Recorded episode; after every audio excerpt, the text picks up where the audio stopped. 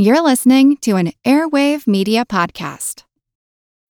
When you need mealtime inspiration, it's worth shopping Kroger, where you'll find over 30,000 mouth-watering choices that excite your inner foodie. And no matter what tasty choice you make, you'll enjoy our everyday low prices, plus extra ways to save, like digital coupons worth over $600 each week. You can also save up to $1 off per gallon at the pump with fuel points. More savings and more inspiring flavors make shopping Kroger worth it every time. Kroger, fresh for everyone. Fuel restrictions apply.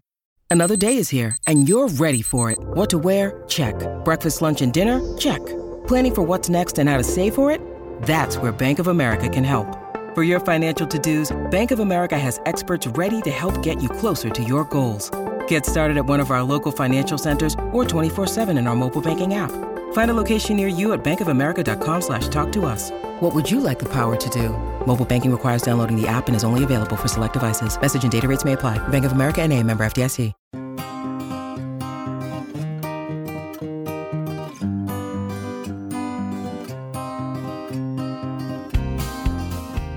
Here's an exciting dispatch from the world of planet research. There's evidence of liquid water on Mars, and you know what that means. It's alive! It's alive! It's alive! It's alive! Well, let's not get ahead of ourselves, although it's true that liquids seem to be a necessary ingredient for a planet to be inhabited. So, has Mars just become more life friendly? I'm Seth Shostak. I'm Molly Bentley. Welcome to Big Picture Science, produced at the SETI Institute, where researchers investigate the nature and origin of life. On Big Picture Science, we give you the wide angle view on science and technology. Now, some planets are too hot. For example, Venus is a scorching 900 degrees Fahrenheit. Some are too cold. Neptune shivers at minus 350, and some planets are just right. Well, we know which category Earth fits into. Now we're waiting to see which describes Mars and whether evidence of liquid water beneath its surface is a game changer.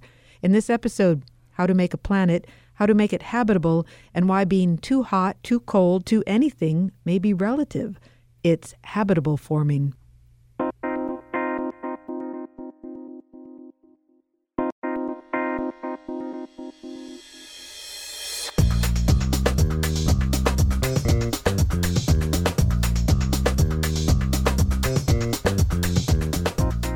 Water, schmatter. We knew that Mars has water. We've known since the start of the 18th century that Mars has water. Well, frozen water, anyway. Around 1720 in Italy, astronomer Giacomo Maraldi claimed that the white spots he saw at the Martian poles were ice, polar caps, the same as Earth has. Maraldi was at least partially correct. Some of the polar ice is water ice. We know now that some is dry ice, carbon dioxide. And we've come to understand that long ago, billions of years ago, Mars had a lot of water. The red planet was once a sloshing, wet blue one. It probably had enough water to cover half of its northern hemisphere. Today, though, Mars is as dry and dusty as the most arid desert. Something happened. The water went missing.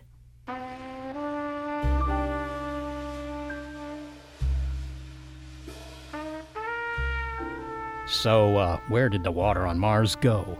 It's a mystery. See, we ain't talking a splash of the wet stuff. This is big, big.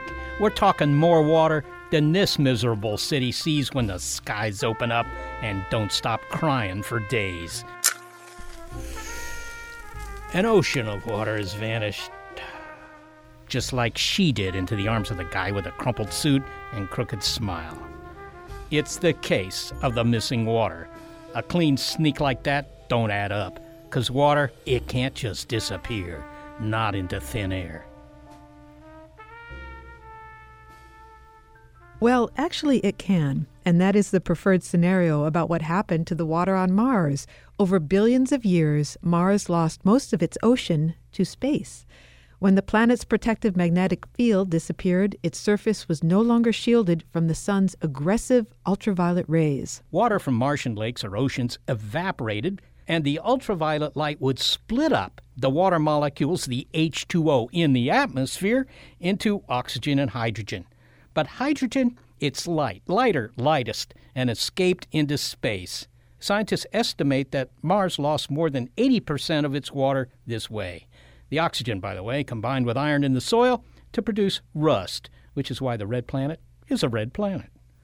But while Martian water is locked up in the polar ice caps, it appears that some of it also seeped into the ground. In a potentially major discovery, European scientists have announced radar evidence for liquid water on Mars. The radar instrument, MARSIS, aboard the Mars Express spacecraft, seems to have detected water about a mile beneath the surface of the planet. The European Space Agency, or ESA, published its preliminary results in the journal Science in late July 2018. One hypothesis it's an underground lake of salty water. If you're on the trail of alien life, you know to follow the water, because while ice is nice, it's not a great habitat. You need liquid water or liquid something to floor the accelerator of chemical interactions and to generate and support life, says Nathalie Cabrol, a planetary scientist at the SETI Institute. Her specialty is ancient lakes on Mars, and she summarized these exciting results from ESA. The authors of uh, the discovery are mentioning two hypotheses a body of liquid water or wet sediment. Well, how big is this area that could be a lake? The area is fairly big. That would be 12 miles or 20 kilometer. Interestingly enough, it's uh, about only one meter, three feet deep. okay, so this is something you probably not want to dive into. Uh, well, probably not deep enough to dive into. Well, uh, it's literally very deep because it's uh, about one mile below the surface, but it's not that deep enough to dive into. Uh, we are looking at a lake that's not only under the ice, but under the bedrock. So, in order to get down to it, you'd have to go through, I think it's the southern polar region of Mars, Correct. through the bedrock, and then you'd be able to dive into this lake. If you really want to, yes. okay. Now, the other idea is that it would be wet sludge or wet sediment. Is that what you said? Yes, wet sediment, which means, you know, interstitial water, but still the same idea basically what's happening and you see this on earth all the time is that when you have a large body of ice like a uh, you know ice shelf or a glacier and there is topography the ice has a tendency to move and it presses really hard and moves on the bedrock. And the bedrock is not smooth right? It has uh, some texture to it and the friction between the ice and, and, and between the bedrock is going to generate energy and this is going to melt the base of the glacier and this is what's happening. So you can imagine that 4 billion years ago, melting water would have both got to the surface and flow at the surface of Mars, but also infiltrate down.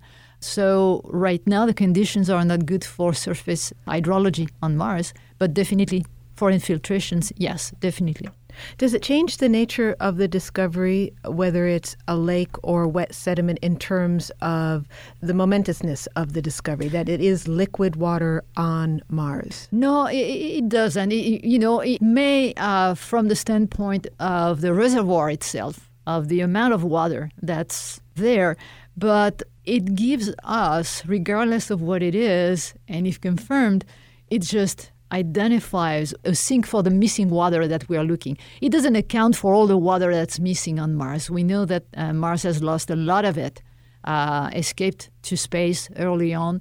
Uh, a lot more is probably frozen underground in the you know in, in ice or in permafrost.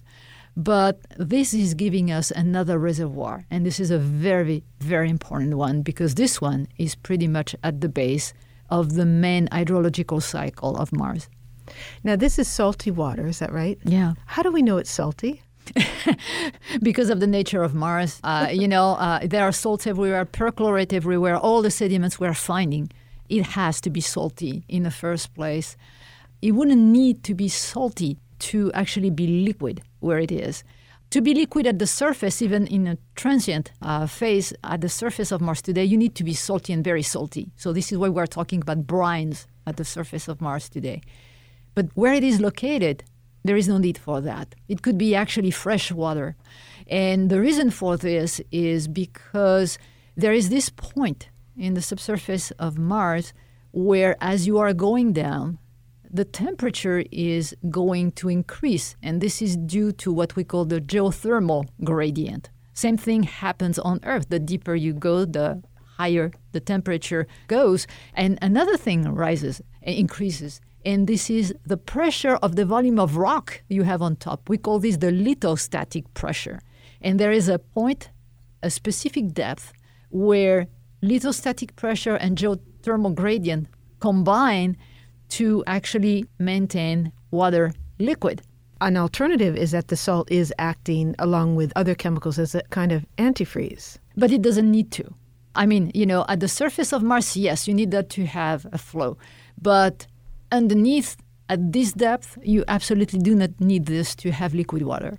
Now, could there be more than one subsurface lake? Well, if you form one, I would say, you know, and, and this is from experience. I was going to make uh, a, a, joke relative to the to life on, on Earth, which is a strong belief that I hold that you know the most difficult thing is to find one planet with life on it, and you know it's hard to make it once. Probably not that difficult to make it several times. It, it's even more true for lakes. Uh, once you have the process by which you are driving water down, and we, we have this process is basalt melting then you know uh, lakes or pockets of water are going to form where they can, which means that everywhere that you have either a cavity, you will form a lake. And if it's interstitial sediment, wherever the texture of the sediment, which means both the size of the grain, their shape, and their nature, wherever this is happening, then you will have water there. Now, even though you hypothesize that there could be a lake um, below the surface of Mars. Are you excited about this discovery? This possible discovery? Oh, absolutely, absolutely, at, at many, many levels. I would like, though, to make an important distinction. I think that this discovery does not necessarily do much to uh, the uh, origin of life on Mars uh, question. On the other hand, it does a lot for the habitability potential. And, and here's the distinction life does need energy uh, to get started, obviously. Uh, whether you put the origin of life in the ocean or in, uh, in geothermal centers on Earth, you need some sort of mechanism to provide you energy. And unless there is a magma chamber down beneath, in which case you might have the equivalent of black smokers in that lake, which would be tremendous, you know, it is unlikely that a place like that would be extremely exciting for the beginning, for the inception of life. On the other hand, if life started on Mars a long time ago, this is definitely a place that life would like to colonize and adapt to. So this is exciting from the astrobiology uh, from that standpoint, uh, but the distinction is important to make. Well, Nathalie Cabrol, we are going to stay in touch with you as more information comes in. Thank you for the update on the possible discovery of a lake on Mars. And can we stay in touch? Oh, absolutely. Thank you very much, Molly. Nathalie Cabrol is a planetary scientist at the SETI Institute. Well, Seth, potentially this is a big discovery in all the many discoveries that we've heard about water on Mars, but this one is in a separate category. You, you know, this is as reliable as the locusts. It seems that every six months that NASA announces a news conference about something big related to Mars, and it turns out to be, you know, we found water on Mars, but that water is almost always ice. So, you know, that isn't terribly new. But this is new. This isn't ice. If it's there, it's liquid water. So, yeah, that's a lot more exciting. And if it is a lake of liquid water, can you describe how significant this discovery is? Well, the thing is this looking at the big picture of life on Mars, if there was any life on Mars, is that it was on Mars, right? Because Mars is presumed to have been a better place for life, for starting life, getting life going, you know, four billion years ago. Wait, a better place than than Earth? today. No, oh. well, it may have been a better place than okay. Earth. I mean, Earth is great, but you know, Mars may have been better at least four billion years ago. So maybe Mars did cook up some life four billion years ago. But then Mars, unlike the Earth, Mars went bad, right? Began to lose its magnetic field, its atmosphere, and all that stuff. And so the assumption is if Mars ever did produce life, it's it's gone now. But if there are lakes there under the surface, uh, maybe that life was able to, you know, get into those lakes and survive. Maybe there's life on Mars now. Well, this is the distinction that Nathalie makes between life that is living on Mars now, uh, meaning that Mars is a place that's habitable for life, and life that got started in the lake billions of years ago. Exactly. Habitable doesn't mean that it's going to have life. It just means that if you threw a bunch of life at it, it would probably survive. I mean, you know, there's life, everybody knows, in uh, nuclear reactors, right? Some bacteria.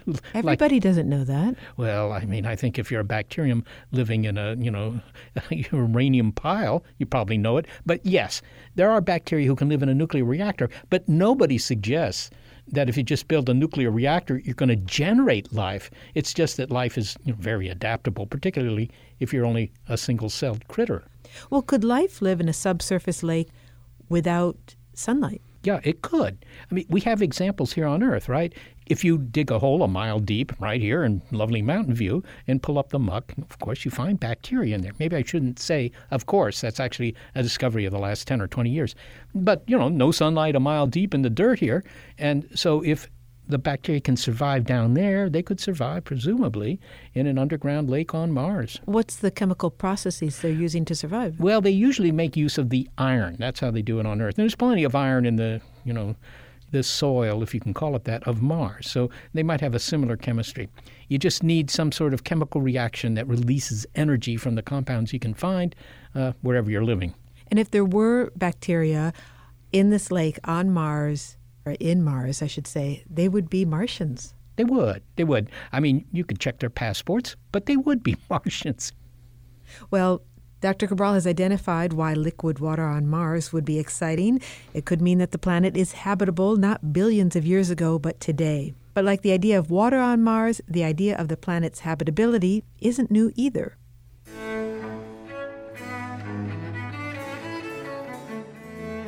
It's March 1784, and the famous astronomer William Herschel is addressing London's Royal Society about Mars and the possibility that the planet had an atmosphere.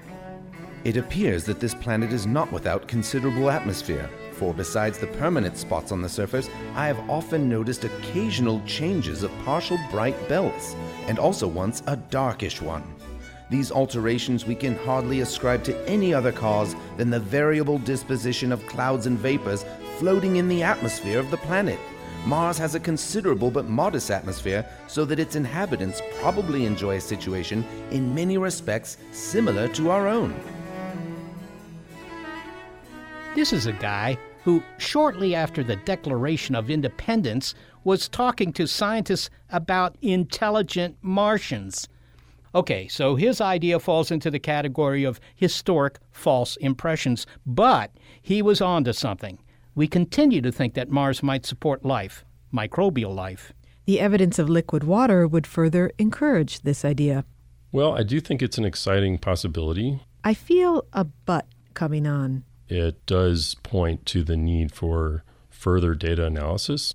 Coming up, what it will take to confirm the claimed discovery that there is a subsurface lake on Mars. And we know you'll keep listening. After all, it's habitable forming. On Big Picture Science. From the latest in artificial intelligence to new apps and business upgrades, the tech industry is always changing and growing.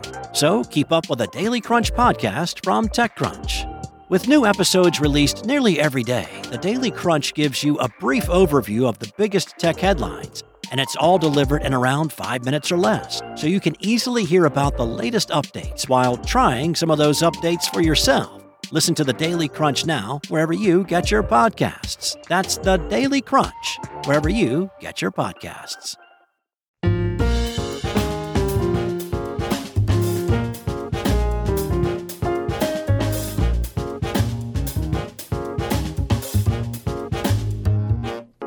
If there is liquid water on Mars, well, that's a major find. But at the moment, the discovery still has an asterisk next to it because it needs to be confirmed. Whether it's a lake or area of wet sediment, the evidence came from the European Space Agency's radar instrument MARSIS on the Mars Express spacecraft. The very long wavelength of the MARSIS radar allows it to penetrate the ice at the Martian southern polar cap and the rock beneath. Just as radar will bounce off your car because your car is metallic and conducts electricity, so too will it bounce off liquid water. But ice doesn't conduct electricity, and so low frequency radar goes right through it.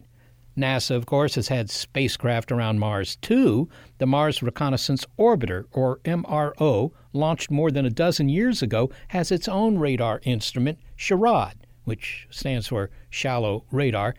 It works at a shorter wavelength, however, so it doesn't penetrate quite so deep into the ground as MARSIS. The European discovery needs to be confirmed, but NASA hasn't detected the underground lake with the MRO. Now, is that because the lake isn't there or because of the difference in the instruments?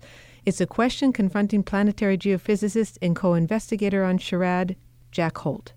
You're probably familiar with radar in everyday life, uh, like police radar, where they track your car and see how fast you're going.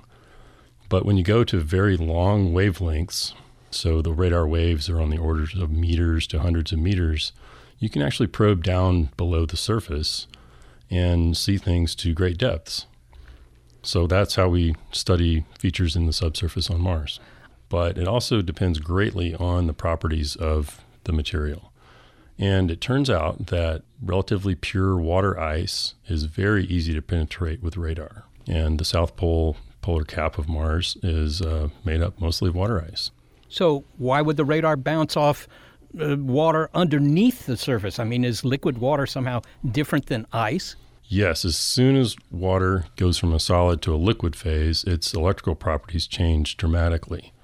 Frozen water is almost transparent to radar. The radar goes through it very easily. Basically, the molecules are all bound up. They're uh, in crystalline form, but once it's liquid, those molecules can vibrate and conduct electricity, and that then acts pretty much like a mirror to the radar. If you have a body of water below ice, it shows up like a super bright signal. Well, can you be sure it's water? I mean, the uh, Europeans who made this discovery uh, with their radar actually seem to be very cautious about claiming it's really liquid water. I mean, could it be a, simply a radar reflected off a layer of rock? Well, it would have to be different somehow than the rock that's elsewhere under the south polar cap of Mars and at the North Pole because it's a brighter reflection than we normally see. So they have to come up with an explanation. And according to the analysis they did, their best explanation was some amount of liquid water being present at that location. The Mars Reconnaissance Orbiter, which of course is pirouetting around our little ruddy buddy up there and has been for years, it has its own radar. I think it's called SHARAD. Has it found anything similar? Has it found any underground lakes? SHARAD is a higher frequency radar than the one they used in this study, and we have looked for water beneath the ice on both polar caps of Mars with SHARAD and have not found any evidence for that. And there's a couple of possible reasons why we wouldn't see it with SHARAD. First off, the longer wavelength of MARSIS, the radar that's on Mars Express, is on the order of 100 meters or so. So it's not very sensitive to small roughness in the subsurface. SHARAD has a wavelength of more like 10 meters in the ice, and it apparently is being scattered by some kind of rough interfaces in the south polar cap of Mars, and we can't see to the bottom very well. So, this is an instrumentation difference that may mitigate against you being able to check the Mars Express, the European result. That's true. That being said, if there's a liquid brine at the bottom, that's about the brightest reflector that you can come up with, aside from a giant lake of metal or a sheet of metal. So, if we were to see anything at the base of the ice in the south polar cap of Mars, we should see it there with SHARAD. So, I think there's some question as to why we're not. And I think that warrants some further investigation. Jack Holt, thanks so very much for speaking with us. Thank you very much. It was my pleasure. Jack Holt is a planetary geophysicist at the Lunar and Planetary Laboratory at the University of Arizona, and he is a co investigator on SHARAD. Well, Seth, if I understand him correctly, if the NASA instrument does not detect the lake on Mars, that doesn't mean that the lake isn't there. Yeah, lamentably, that's true. I mean, I asked him, you know, how often has the SHARAD radar aimed its beam in the direction where this lake is putatively existing there under the rusty, dusty surface of Mars. And he said, well, many times because that, uh, that instrument has been orbiting the planet for a long time. And it doesn't detect the lake. But as he admits, it's not as good at getting down deep under the surface as MARSIS because it has that shorter wavelength. And so it's a little bit marginal, and it may be that the lake is there, but, you know, he's just not going to see it with his radar. What will it take to confirm the initial discovery of ESA then? I think that's a tough call. Um, obviously, I think that the Europeans will try and do their experiment again. In other words, use Marsis and examine this area again to see if they see the lake again. And beyond that, all you can hope for is new instruments, right? Maybe a, a, a new orbiter, or, you know, in the end, really what you want to do is drill a hole. Well, we hope that we soon resolve the question of whether or not there's a subsurface lake on Mars. But meanwhile, we've long known that the red planet may not be the only other place in the solar system that's suitable for life. Mars is a strong candidate, some would say the strongest, for habitability, but our concept of habitability is broadening. Consider that a half dozen other worlds in our solar system may have liquid bodies, some that are underground, and at least one that's on the surface. You could sail a boat on the lakes of Saturn's big moon Titan, but those lakes are not brimming with liquid water, but liquid ethane and methane. However, that may not rule out life because liquid natural gas, which is what that is, is an organic compound. That is, it's made up of carbon based compounds, and life as we know it is made up of such things. So NASA wants to return to Titan to more carefully study the surface beneath its thick, smoggy atmosphere. Yeah, I mean, we always say, oh, if you go to Titan, don't bring a match because there's a lot of methane in the atmosphere. And, you know, but at the same time, there's also not a ton of oxygen, so you maybe couldn't actually start a fire. But there's methane, there's butane, propane, acetylene. But all of these things as sort of liquids and gases because it's so cold at the location of Saturn. Okay, so liquids and gases. Now, the thing about Titan that uh, some people may have read about is that it actually has liquid lakes. It has lakes on its surface. And, you know, our own moon does not have lakes, uh, uh, liquid or otherwise. In fact, I can't think of any other moons that have lakes. Uh, how can it have lakes? That's a real, I mean, that was really exciting to find that out. And actually, really, no other body in the solar system besides Earth has lakes or even any kind of you know, liquid water sustained on the surface for any amount of time. Liquid, just liquid, liquid, because in the case of Titan, it's not liquid water. But yeah, now we know there are clouds and rain and rivers and lakes full of liquid methane. And it's methane because at Saturn, it's 90 degrees above absolute zero.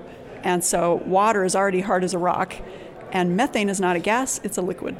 Okay, so does that mean that it rains uh, liquid methane? It does rain liquid methane, and we've seen it in a couple of cases. Once with the Huygens probe, we think there are some raindrops we saw on the surface.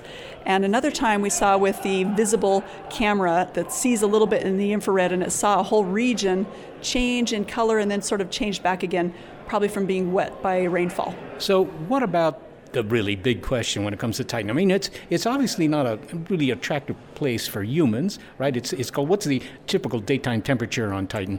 Oh, uh, 90 degrees above absolute zero. okay. Okay. Well, that sounds like it's above something, so it yeah. must be warm, but it's not warm. it's not. So I guess that's it's more like minus. Oh, I don't know, two, 250, something like that uh, Fahrenheit. You know, minus very cold. Okay, but could there, despite these cold temperatures, because you have these liquids, you have these lakes, and you got all this carbon chemistry going on down there. I mean, you know, what about it? What about life? Right. I, I mean, Titan really is an ideal location to look for what we say is, you know, these prebiotic processes. We have all of the chemistry that's right, and there are a lot of organics, and there is some sunlight that gets to the surface, so there's some energy that way. And then we think, you know, impacts happen occasionally, so those would break through the water ice crust and melt it, and now, now you have liquid water interacting with organics. And those are kinds of the ingredients that we think of for life. So I, I think we maybe don't understand exactly how this could happen, but at the same time, the conditions should be right for those prebiotic and maybe biotic processes to go on on Titan. So, what's the next step? I mean, are, are we going to send a you know a clipper ship to Titan and have it float around in those lakes and you know sort of look around for titanian tuna or something? I don't know. well, that was uh, that was a plan for a while. Splash down in the lakes and and suck up the lake water and kind of see what we could see. Um, that opportunity has passed because the the lakes are at the North Pole and, and the seas, and that's about headed into winter. So we won't be able to see very well or communicate with the polar regions. But instead, we have our sights set on the equator, where there are thousands and thousands of sand dunes. But the sand is not made of the kind of sand you have on Earth. Instead, it's more, it's made of organics.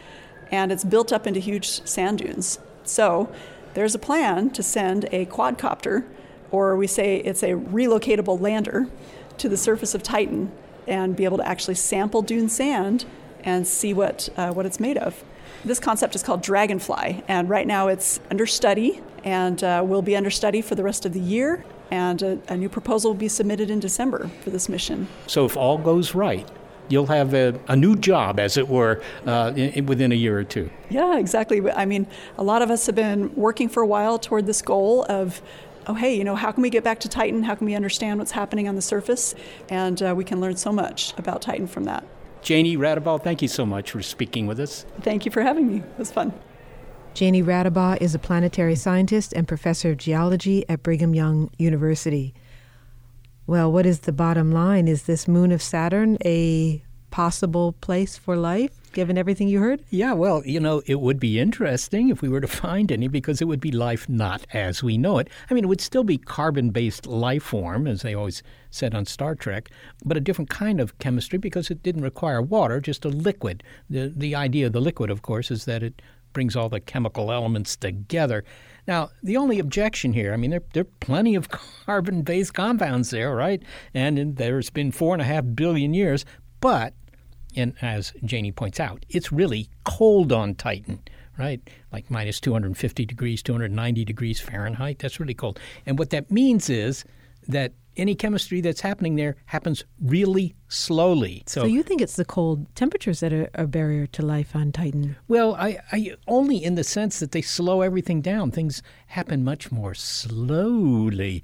And you know, when you talk about producing life in the first place, let alone having some sort of metabolism. I mean, you need some chemical reactions, and uh, to start life, you know, if it's just a matter of having lots of oceans, in this case of liquid natural gas or whatever, and they're just sort of cooking away. Well, well, it's cooking on a really low flame. I mean, it, and it may be that even four and a half billion years. I mean, this is a guess, of course, but even four and a half billion years is not long enough to have cooked up some reproducing molecules that we could call biology. What do you think it's like to be on that moon under a rainstorm of methane droplets. Yeah, well, I, that's really an intriguing thought. But beyond that, some research has suggested that those drops might be very, very big, so sort of unlike the raindrops you're used to.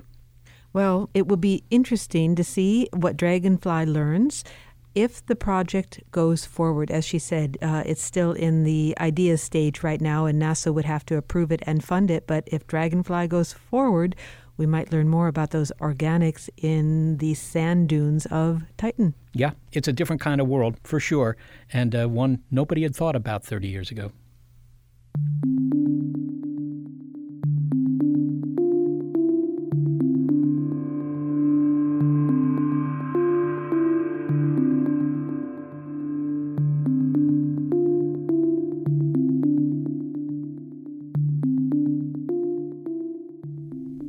Coming up, weighing the possibility of finding life outside the solar system. And don't knock it if the discovery is of single celled life. I mean, you look at the Earth, and for three billion years, it was just basically goo, but that's still life. But before we leave the solar system, we journey to the asteroid belt and meet orbiting bodies that almost became planets. Find out what thwarted their plan. We're considering which worlds might be homes for alien life. It's habitable forming on Big Picture Science.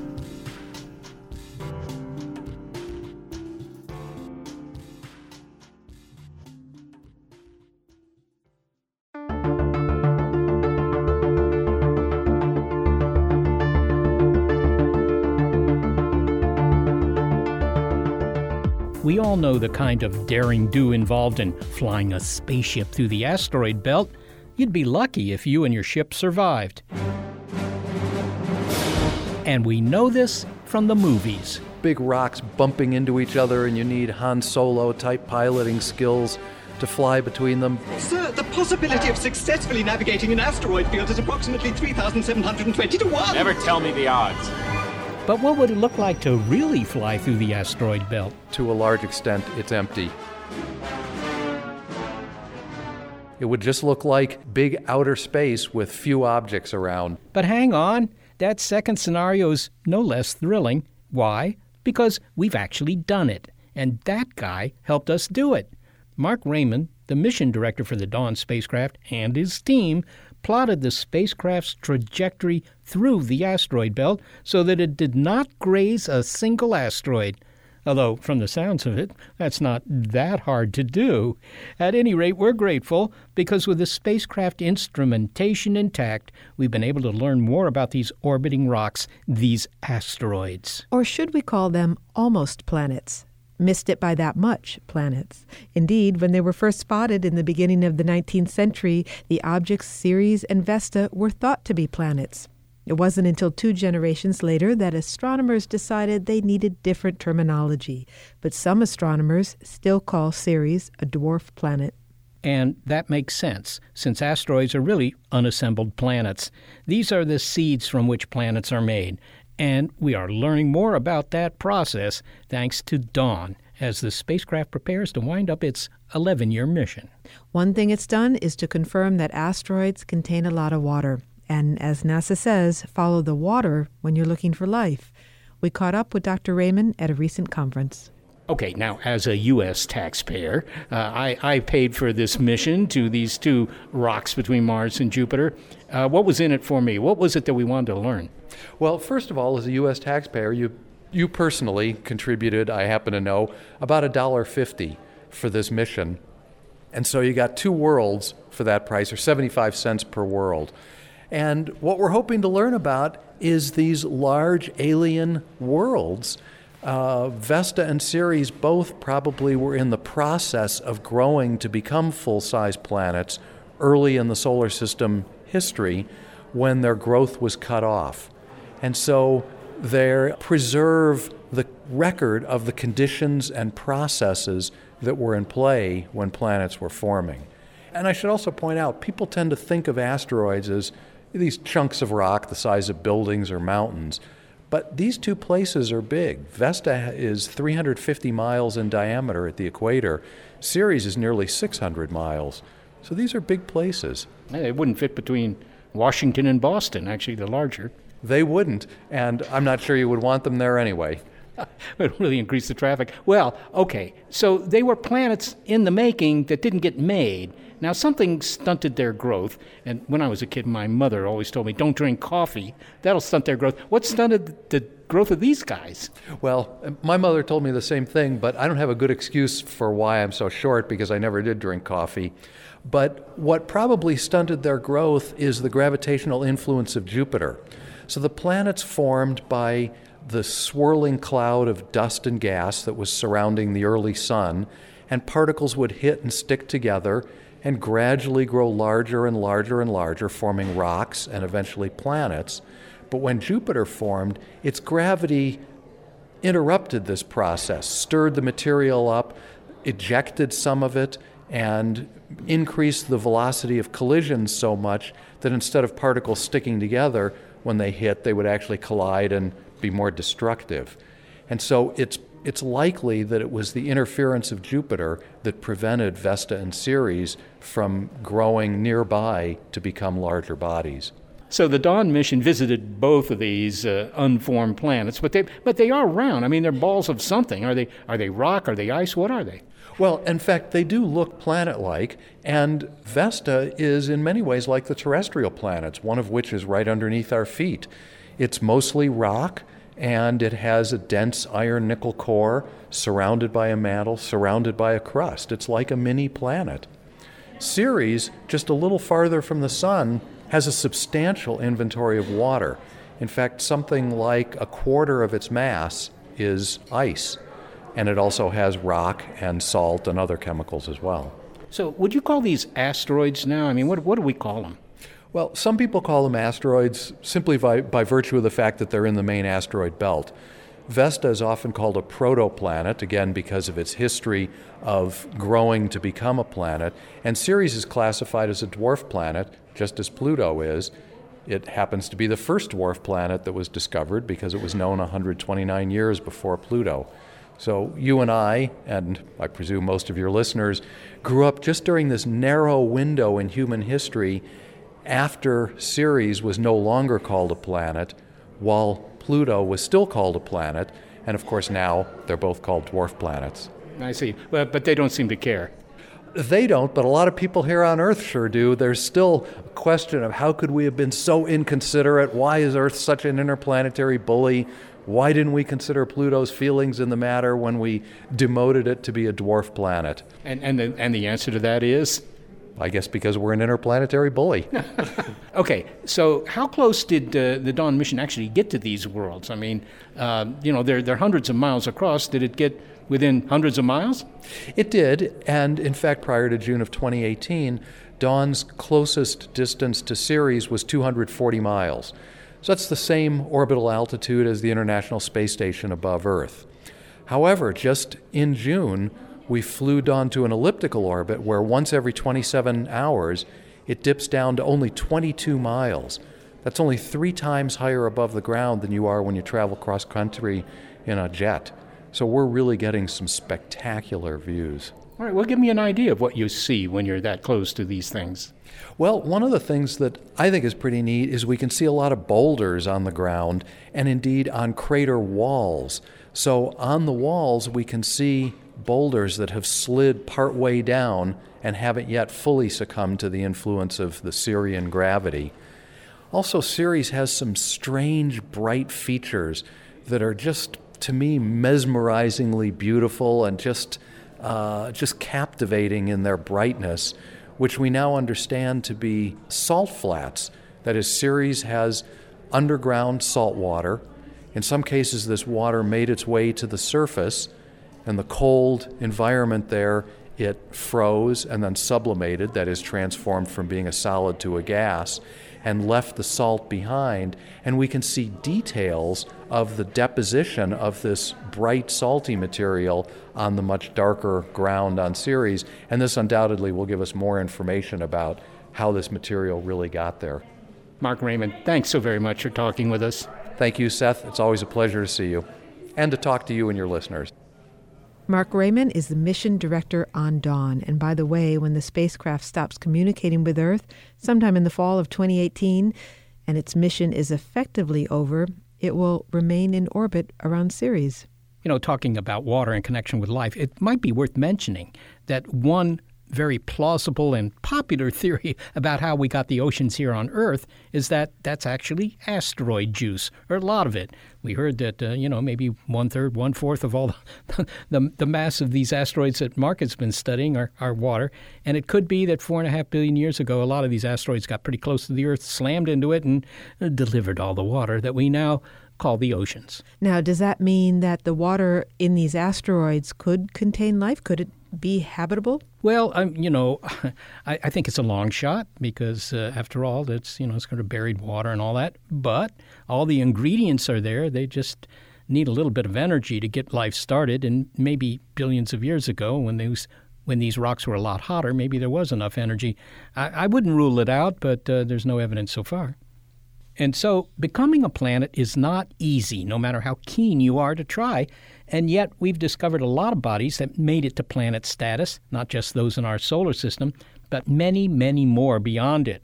What does that say about the likelihood that they'll have the conditions needed for life? Well, the answer is becoming more often it depends. Whether we're talking about moons, planets, or other bodies, our definition of what might be habitable has broadened. You might not even need water if another liquid like that in Titan's methane and ethane lakes is available. So, for the last word on the big picture of habitability and whether Earth is special, we talked to astronomer Phil Plait at the Space Fest conference in Tucson, Arizona. Phil, we're here at Space Fest in lovely, sizzling Tucson, Arizona, and you gave a presentation here addressing the question of whether Earth is special. Is that an easy question to answer? I mean, obviously, I think it's pretty special. Yeah, well, I think it's special too, but I'm biased, right? I'm human. I evolved here on this planet. I'm, I'm the tail end of four billion years of evolution. We all are. But honestly, uh, we're finding a lot of planets, and there are some number of planets in our solar system, eight or nine, however you want to count them. Uh, and the Earth is the only one that we know of that has life on it, and it has the temperature and the, the chemistry and the liquid water on its surface. In that case, you could say Earth is special. But as you start to look at, at more conditions, you know, if you need water, there are lots of moons of giant planets, and they have water under their surface. Maybe you don't need water. There's Titan, a moon of Saturn, that has liquid methane on its surface. That could be supporting life. Mars used to be habitable billions of years ago, and now it isn't. So you have to look at a certain time range. Uh, the Earth may not be habitable in 100 years, 200 years, who knows? We're changing it. So, yeah, the Earth is special. There may be lots of planets like it in the galaxy, but probably only one that is just like ours. Okay, so that sounds like you're saying, look, the neighborhood that uh, you live in, for example, I'm sure it's special, right? You got special neighbors. Uh, I don't know, maybe you got better maintenance or something uh, near a shopping center, whatever. It's special, but it's not the only place you could live. So if you're defining a planet as being attractive on the basis of its suitability for life, then maybe Earth isn't all that special. Yeah, I think that's pretty much it. And uh, at the risk of sounding pandering, I was at Seth's talk earlier today, audience, and you said a really interesting thing. You said that we are special but not unique. And I thought that's great because if you deal out uh, uh, five cards of a poker hand, and it could be any five cards, any five cards you get, that's unique, but it may not be special. It may be garbage, you know, it may be two, four, six, eight of different different suits. That's that's not very special, but it is unique. It's the only hand like that. It's kind of the same with us. We're unique in that the conditions that we have here on Earth aren't replicated anywhere else in the galaxy precisely but we may not be special in that you don't need those exact parameters. You can have a, a, little more carbon in your planet, it could be a little bit cooler, something like that, stronger magnetic field. So, yeah, we're unique, but there may be lots of other planets like us within the range of habitability that we expect to have liquid water on the surface or just conditions for life. So, does this speak well to the idea of a Goldilocks zone, uh, a zone of habitability around uh, any given star? Oh, he says with malice aforethought. We have this idea that you have to be a certain distance from a star, and we call that the habitable zone. And that is, if you're too close to the star, it's too hot, and if you're too far from the star, it's too cold. And so this reflects the fable of Goldilocks. But of course, it's, it's not really Goldilocks, it's the baby bear zone, because the baby bear was just right. It wasn't too hot, it wasn't too cold. So really, it should be the baby bear zone, but I will defer to other astronomers who call it the Goldilocks zone this is a good concept. It's a nice way of guiding your thinking and saying, well, if you're at the right temperature range, you can have liquid water on the surface. But you know, it depends on your atmosphere. Venus has an atmosphere and it's inside the Goldilocks zone, but it's way too hot. Mars doesn't have an atmosphere, it's also inside the habitable zone of the sun. It's way too cold.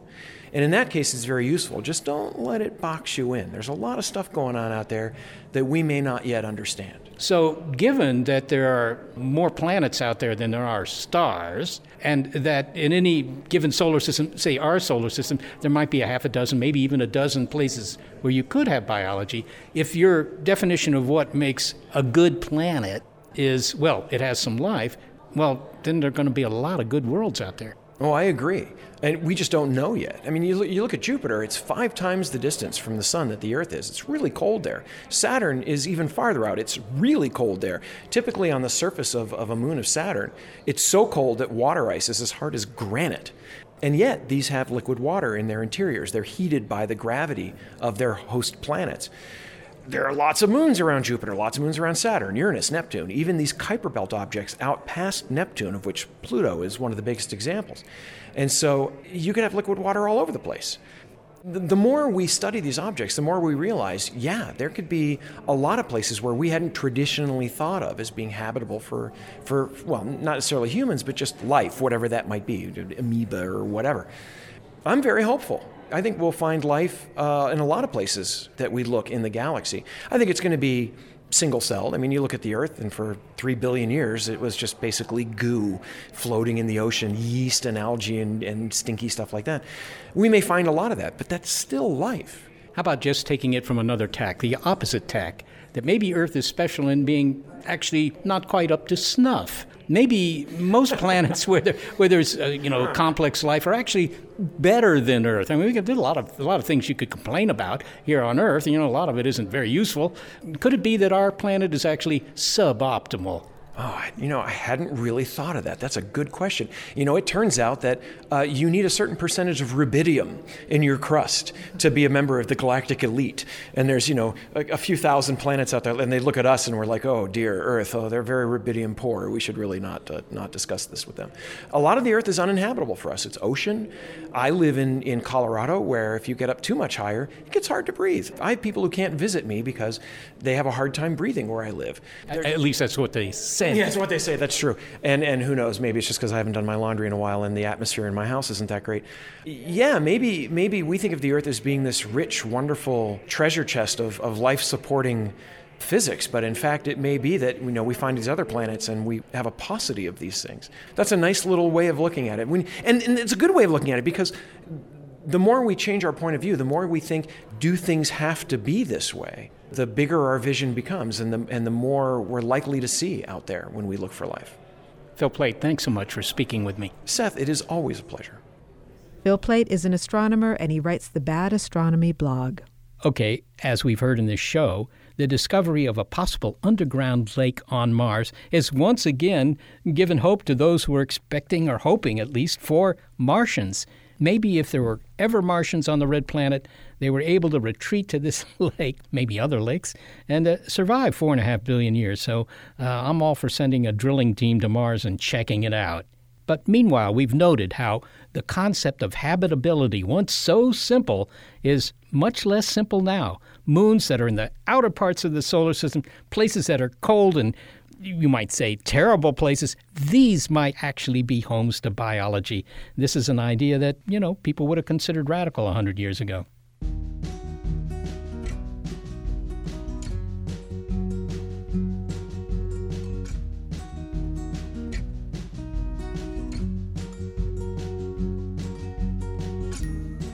Thanks to the team members whose excellence in helping produce the show has become a matter of habit senior producer Gary Niederhoff and operations manager Barbara Vance. Thanks also to financial support from Rena Shulsky David and Sammy David and to the William K. Bowes Jr. Foundation. Big Picture Science is produced at the SETI Institute, a nonprofit scientific and education organization whose scientists study the origin and nature of life including the moons of the outer solar system. And a big thanks also to our listeners. Your ears have been attuned to an episode of Big Picture Science called It's Habitable Forming. And if you want to hear more Big Picture Science episodes, well, you'll find them in our archive at bigpicturescience.org.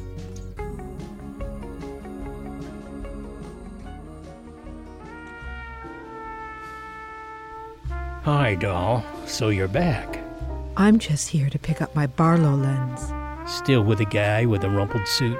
It's a lab coat, and yes,